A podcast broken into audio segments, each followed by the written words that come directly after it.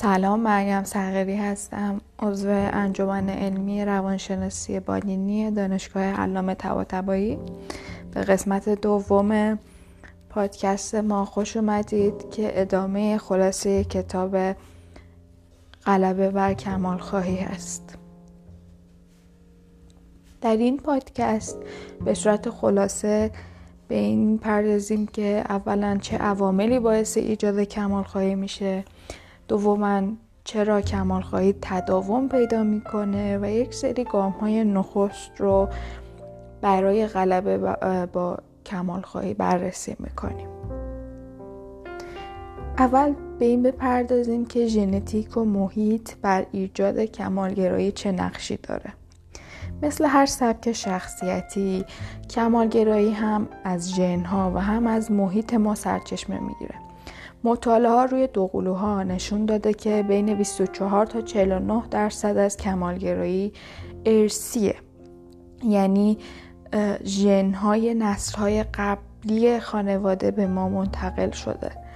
پس ژن هایی که از والدینمون به ارث می‌بریم می‌تونن بر ایجاد کمالگرایی تاثیر بذارن.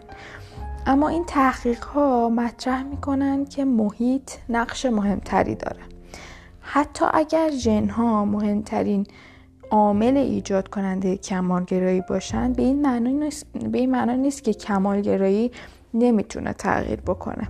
صرف نظر از میراث ژنتیکی شما تصمیمایی که می‌گیرین و کارهایی که انجام میدین می‌تونه به شما کمک کنه که تاثیرات زیانبار کمالگرایی رو بر زندگیتون تغییر بدید می‌دونیم که کمالگرایی مثل سایر رفتارهای پیچیده انسان از یک علت مجزا ساخته نمیشه بلکه چندین عامل متعدد دست به دست هم که به هم مرتبطن بهش مربوط میشه. احتمالا ژنهای خیلی زیادی وجود داره که تاثیر کم یا متوسطی روی کمالگرایی دارن که اونها هم روی مسیرهای زیستی اثرش رو می‌ذارن. برای مثال برخی از افراد ممکنه تمایل بسیار زیادی برای رسیدن به معیارهای سطح بالا داشته باشند اما عزت نفس سالمی داره فرد. در نتیجه تو موقعیت هایی که به برخی از اون معیارها نمی‌رسه خودش رو زیر سوال نمی‌بره. فهم همین موضوع خیلی مهمه که کمالگرایی علتهای متعدد داره. در نتیجه روی کردهای مختلفی می‌تونن در کاهش تاثیر زیانبار کمالگرایی موثر باشن و فقط یک راه وجود نداره. فرایند کاهش تاثیر زیانبار کمالگرایی مثل استفاده از یک جعبه ابزاره. بعضی از ابزارها سودمند نیستن و باید دور انداخته بشن ولی بقیه اونا مفیدن و می‌تونن به جعبه ابزار اضافه بشن. نوع و تعداد ابزارهایی که استفاده می‌کنید هم بر اساس موقعیت متفاوت عوامل زمین ساز کمال خواهید چیه؟ با اینکه می‌دونیم هم ژنتیک و هم محیط در ایجاد کمال خواهی نقش داره اطلاعات ما درباره اینکه به طور مشخص کدوم ژن یا عامل محیطی منجر به اون میشه خیلی کمه اکثر مطالعات تا الان بر این موضوع تمرکز کردن که سطوح بالای کمال خواهی زیانبار می‌تونه باعث چه پیامدهایی بشه. اما عوامل پیشاهنگ اون رو زیاد مورد بررسی قرار ندادن. در این حد مثلا می‌دونیم که کمال بین کمالگرایی فرد و میزان فشاری که متحمل میشه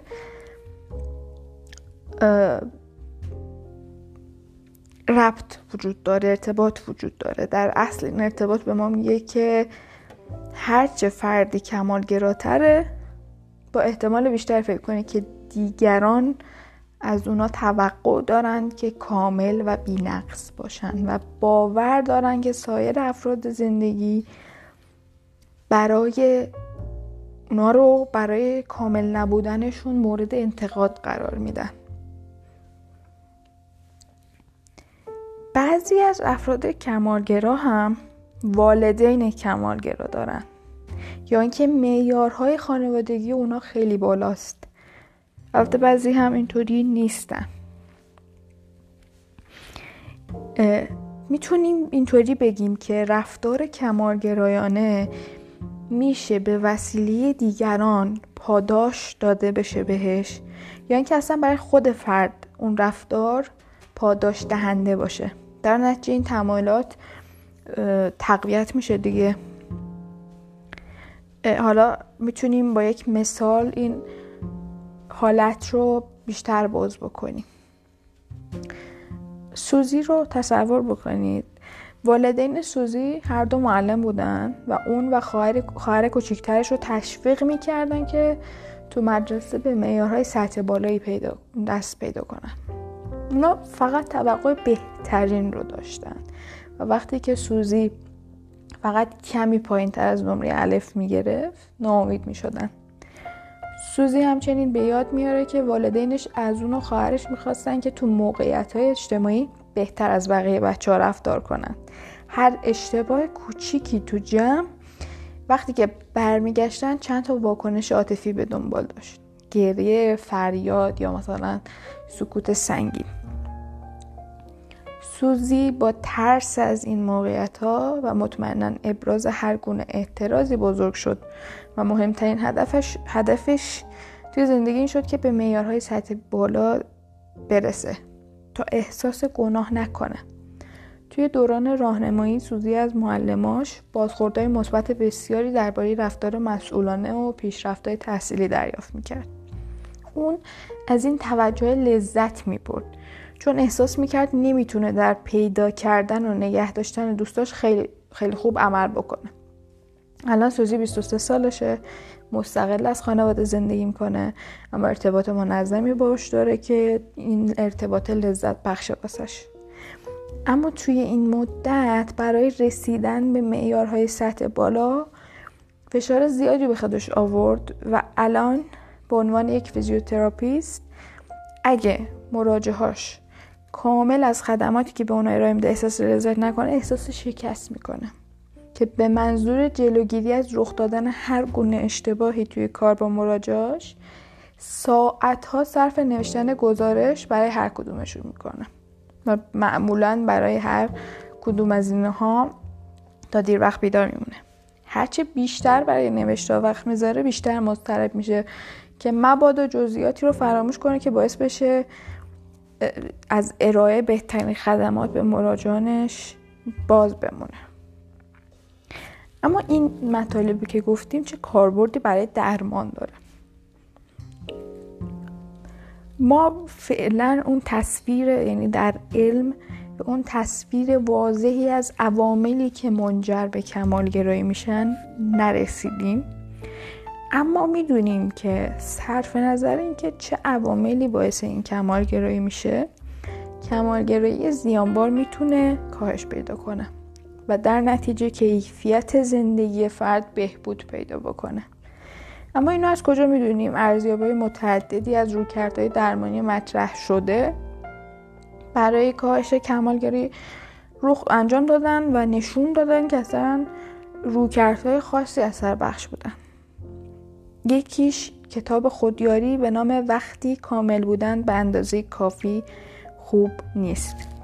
دو تا گروه درمانی تعیین شدن. یک گروه رو یک گروه کتاب رو دریافت کرد و طی هشت جلسه 50 دقیقه که توی به هفتگی زیر دانشجوی زیر نظر یک دانشجوی کارشناسی ارشد روانشناسی برگزار می‌شد اون رو تمرین کرد.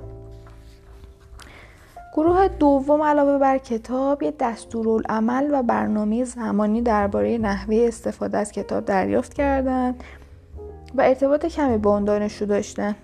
دو تا فقط دو تا تماس تلفنی کوتاه در یک دوره هشت هفته ای هر دو گروه پس از پایان دوره درمانی هشت هفته ای بعد از سه ماه مورد پیگیری بعد از سه ماه مورد پیگیری قرار گرفتن. یکی از نشانه درمان این بود که چند نفر از شرکت کننده ها در زمان پیگیری کاهش بالینی معنادار در کمالگرایی تجربه کردند. معناداری بالینی به این معنا است که نه تنها کمالگرایی بسیار کاهش پیدا کرده بلکه فرد گزارش میده که کیفیت زندگیش بهتر هم شده علاوه بر کاهش کمالگرایی توی بسیار از زمین های دیگه هم پیشرفت به دست آوردن این افراد 29 درصدشون در زمینه وسواس 38 درصدشون در افسردگی و 54 درصدش در مسئولیت پذیری برای اشتباهات بهبودی بالینی معنادار نشون دادن. چه نتیجه می‌تونیم از این تحقیق بگیریم؟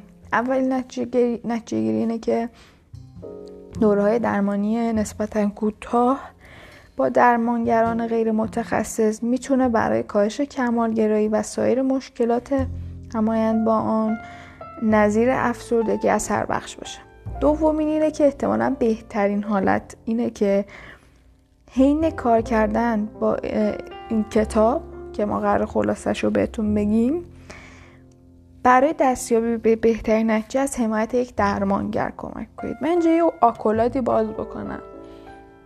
کتاب هایی که اینطوری اختلالات مختلف البته کمالگرایی اختلال نیست رو می‌خوان یه تصویر کلی ازش بهمون بدن هیچ وقت کافی نیستن. لازم هستن ولی کافی نیستن. در نتیجه اگر شرایطی دارید چه کمالگراییت باشه چه افسردگی باشه چه اصلا حالتی باشه که اسمش رو نمی‌دونید و به زندگیتون به کارکردتون به روابطتون داره آسیب می‌زنه. حتما به یک متخصص مراجعه بکنید چون خیلی چیزها تو کتاب نوشته نشده. من از یک تمثیل استفاده می‌کنم.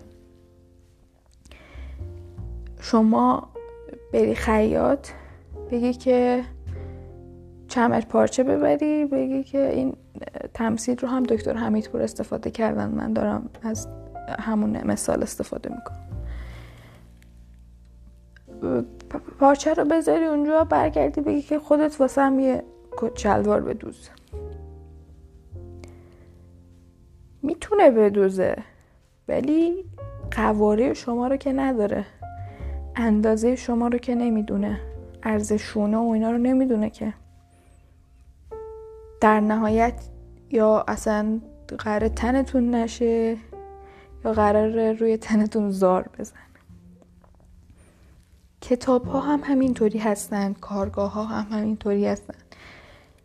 یک سری راهبردهای کلی رو می‌تونن بهتون بدن. یه سری تصاویری از اون حالته از اون اختلالا می‌تونن بهتون بدن. ولی بهترین حالت وقتی که با با توجه به ویژگی شخصیتی خود شما تاریخچه زندگی خود شما و قواره خود شما اون راهکارها به کار برده بشن. این آکولات رو اینجا میبند ارزیابی ثانویه از درمان کمالگرایی از کارهای روز شفران که نویسنده کتاب هم هست یکی از نویسنده نویسنده هاست توی دانشگاه آکسفورد منشأ میده. اونا افرادی که ده جلسه تحت درمان کمالگرایی بودن رو با افرادی که توی لیست انتظار درمان بودن مقایسه کردن. افرادی که تحت درمان قرار گرفته بودن نسبت به اونایی که در انتظار بودن کاهش بالینی معنادار بیشتری توی کمالگرایی داشتن. پس از اینکه همه افراد درمان دریافت کردن 75 درصد اونها کاهش بالینی معنادار در کمالگرایی رو تجربه کردن. و این درمانی که دریافت کرده بودن در پیگیری 16 هفته‌ای پس از پایان درمان هم باقی مونده بود که این در مطالعات روانشناسی خیلی عددهای خوبیه.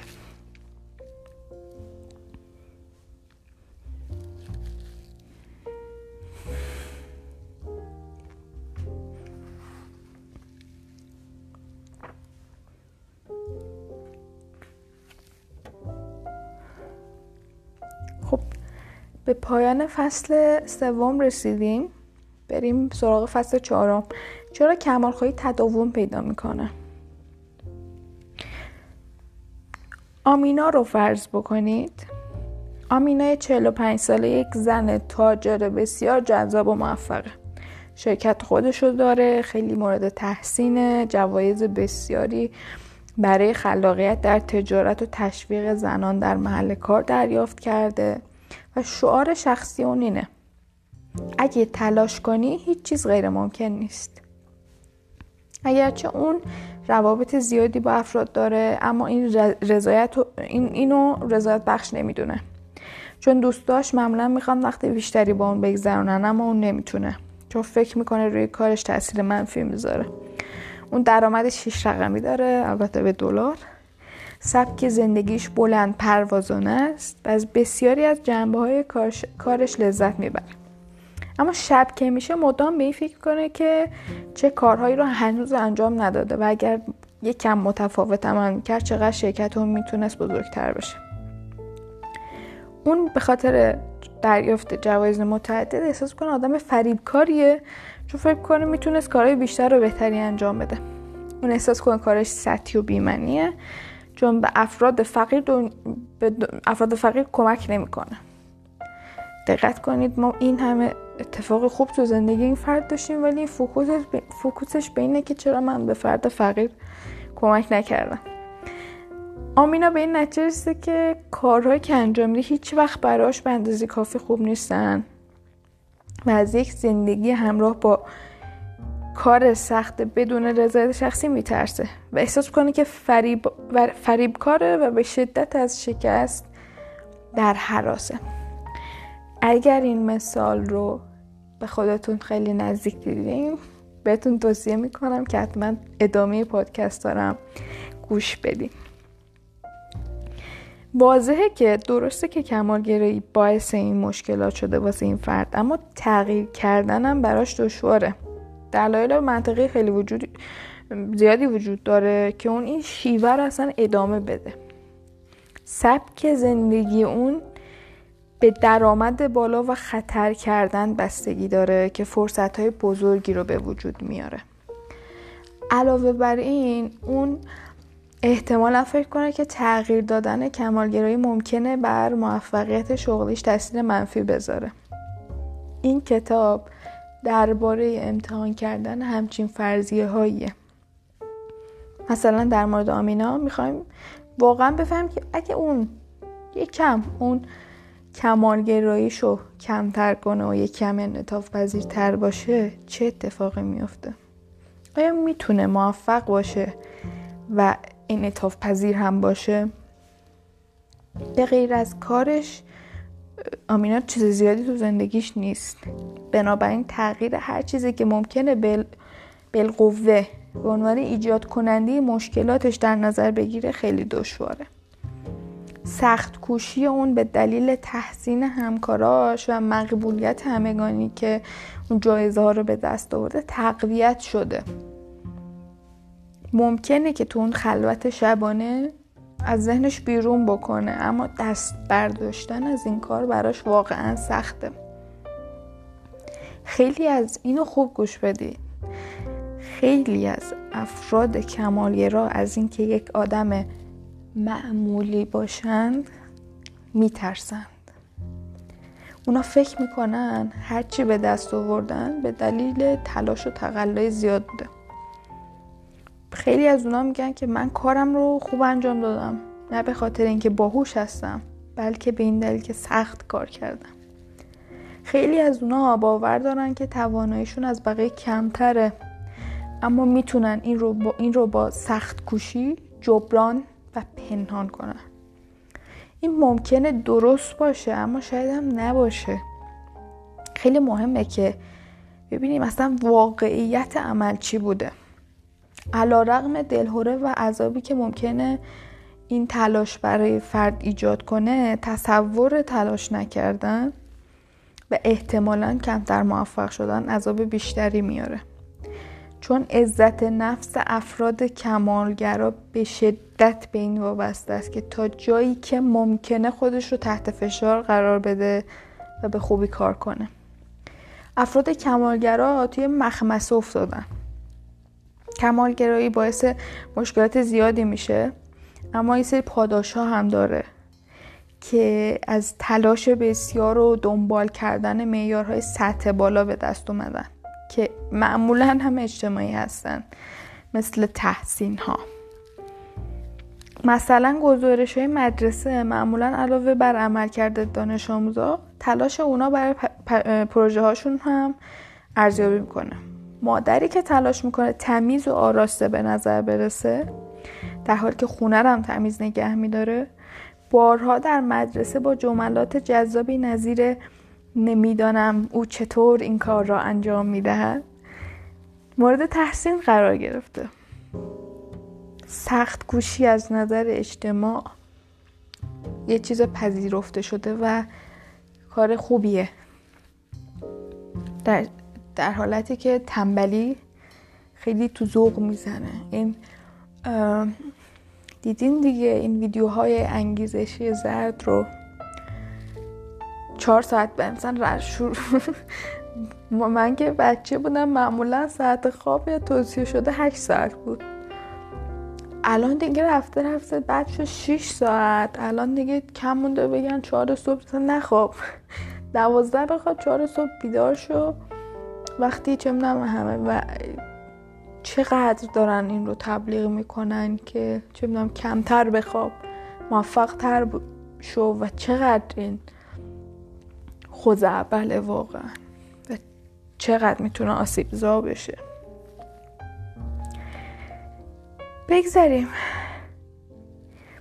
بریم ببینیم CBT یا مدل شناختی رفتاری کمالگرایی چیه.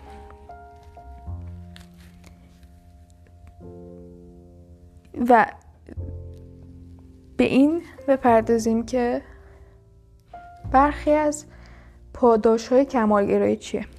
یکیش پذیرش اجتماعیه. به خاطر فرد به خاطر داشتن معیارهای سطح بالا مورد تحسین قرار می‌گیره.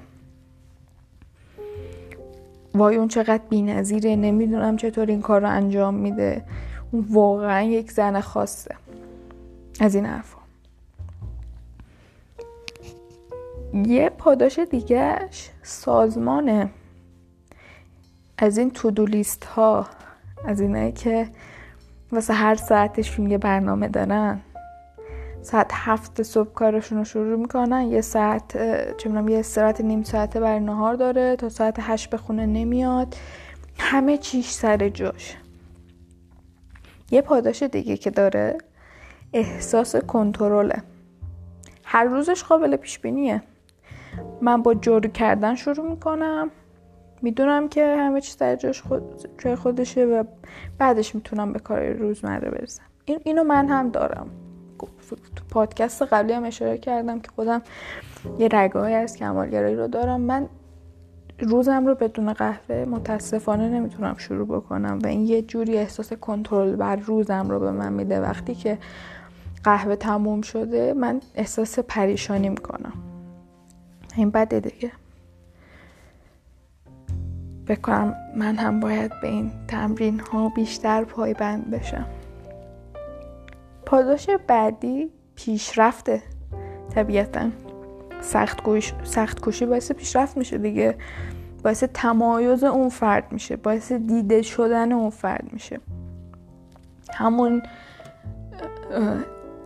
حرفی که چه مکدونالد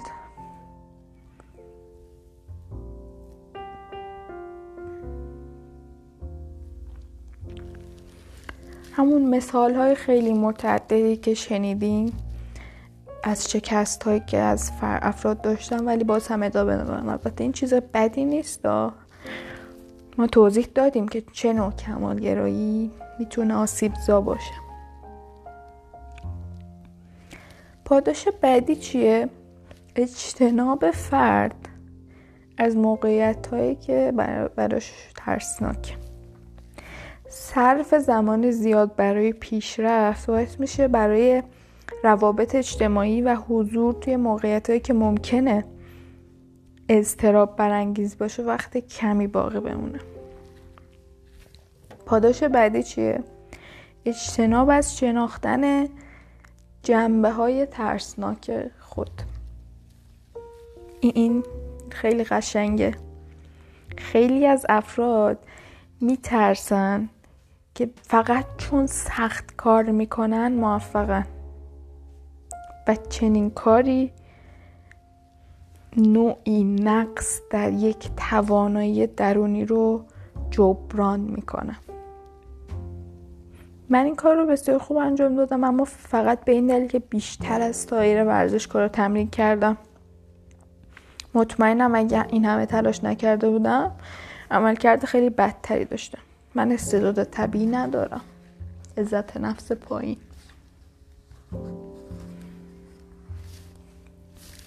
من برم گلوم یکم خشک شد. برم یه چیزی بخورم و بیام.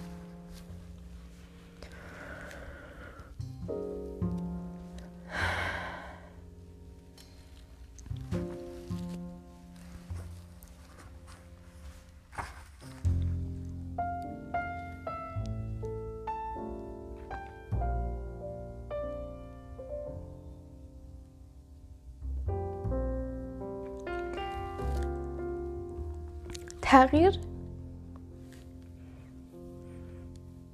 خب به این بپردازیم که تغییر هزینه داره و ما اینو دستی کم نمی‌گیریم که تغییر چقدر می‌تونه سخت باشه. اما اینم می‌دونیم که دشوارتر از اون تغییر نکردن و کمالگرا باقی موندنه. ما در صدد ترغیب این هستیم که بفهمیم تغییرات کوچیک چه تأثیری روی زندگی می‌ذارن. آیا واقعا بدترین اتفاق میفته وقتی با ترسامون روبرو میشیم؟ حالا اگر بخوام یک تصویری از چرایی تداوم کمالگرایی بکشیم من که عزت نفسی به خاطر تلاش و پیشرفتم به دست میارم. این باعث میشه که یک سری معیارهای انعطاف ناپذیری داشته باشه. و همین روی این هم یه سری سوگیرهای شناختی بهش میاد روش و یه سری رفتار مرتبط با عمل کردم میشینه روش. نتیجه چی میشه؟ موقتا به معیارها می‌رسم یا اینکه شکست می‌خورم یا اینکه اجتناب می‌کنم که از این سوالات که خارج نیست. یا می‌رسم یا شکست می‌خورم یا اصلا شروع نمی‌کنم. اگر برسم دوباره اون معیارها رو مجددا ارزیابی می‌کنم چون حتما سخت کامل سخت نبوده دیگه. بذار کم سختترش بکنم. بذاریم با این مثال کلا این رو بکشم براتون. مثلا چی؟ مثلا معیار من این هستش که یه نویسنده رمان خیلی خوب بشم خب فرزن یه بلاگی دارم و توش متن رو می‌ذارم. یکی از متن خیلی خوب توجه به خودش جلب می‌کنه. این باعث میشه که من عزت نفسم بره بالا. یک معیاری در من شکل می‌گیره. مثلا در اون متن من از چه می‌دونم از آرای استعاره خیلی زیاد استفاده کردم.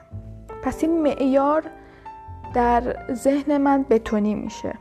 برای موفقیت یک متن باید استعاره زیاد به کار ببریم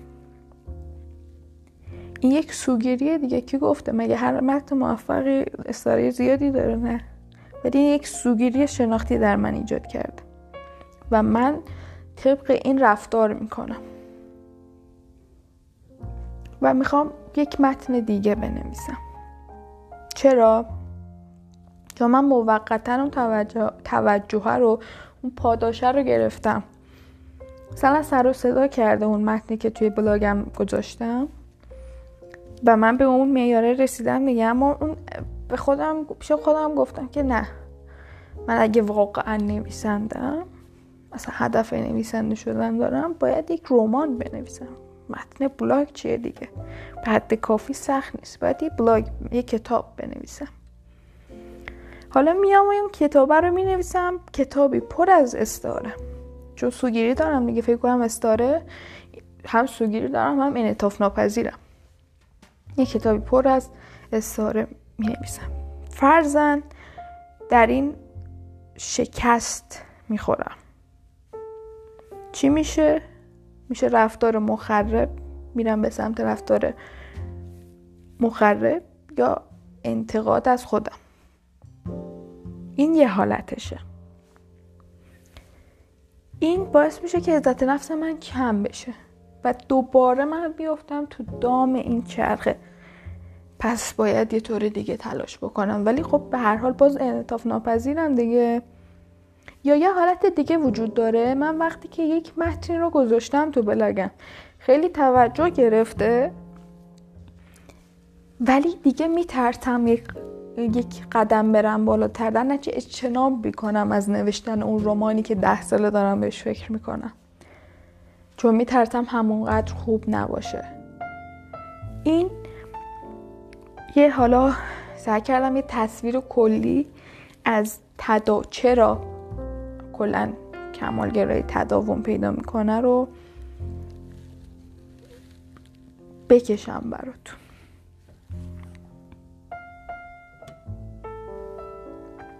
اینم از فصل چهارم. به پایان این قسمت از پادکستمون رسیدیم. امیدوارم که مفید بوده باشه براتون. اگر دوست داشتین این پادکست رو با دوستانتون و آشناهاتون به اشتراک بذارید. مرسی که گوش دادید. فعلا.